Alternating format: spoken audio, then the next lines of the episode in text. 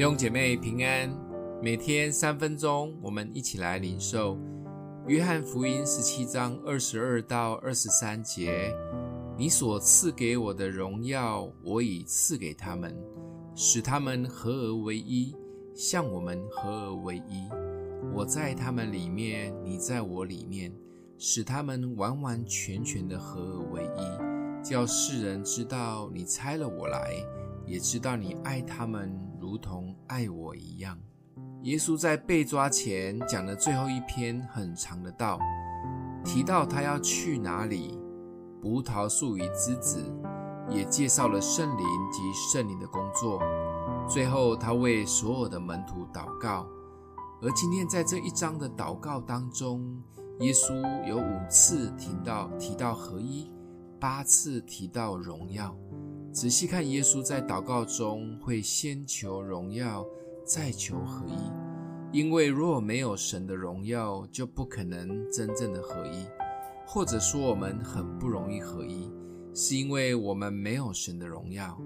耶稣直接一语道破合一的秘诀，就是愿意先荣耀神。教会很喜欢宣告合一，但合一真的不容易。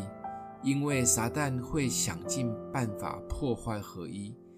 透过荣耀人制造嫉妒，因为嫉妒就开始在背后说闲话、流言四射，让人的眼光都只是专注在人的身上，谁比较得领袖的喜悦，自己怎么都没有被看见，彼此的增进，有挫折的甚至会失去了起初的热情。眼光都只想讨人的喜悦，这就是为什么耶稣特别要强调的，先荣耀神，如同子荣耀父一样，这样彼此的合一都连接在主的身上，不是人的身上，合一自然会出来，能力就产生了，因为合一之处就是能力之处，很 powerful 的，想一想。最近有什么事情或面对的人，我们要先放在一旁，重新先把眼光调整在神的荣耀当中呢？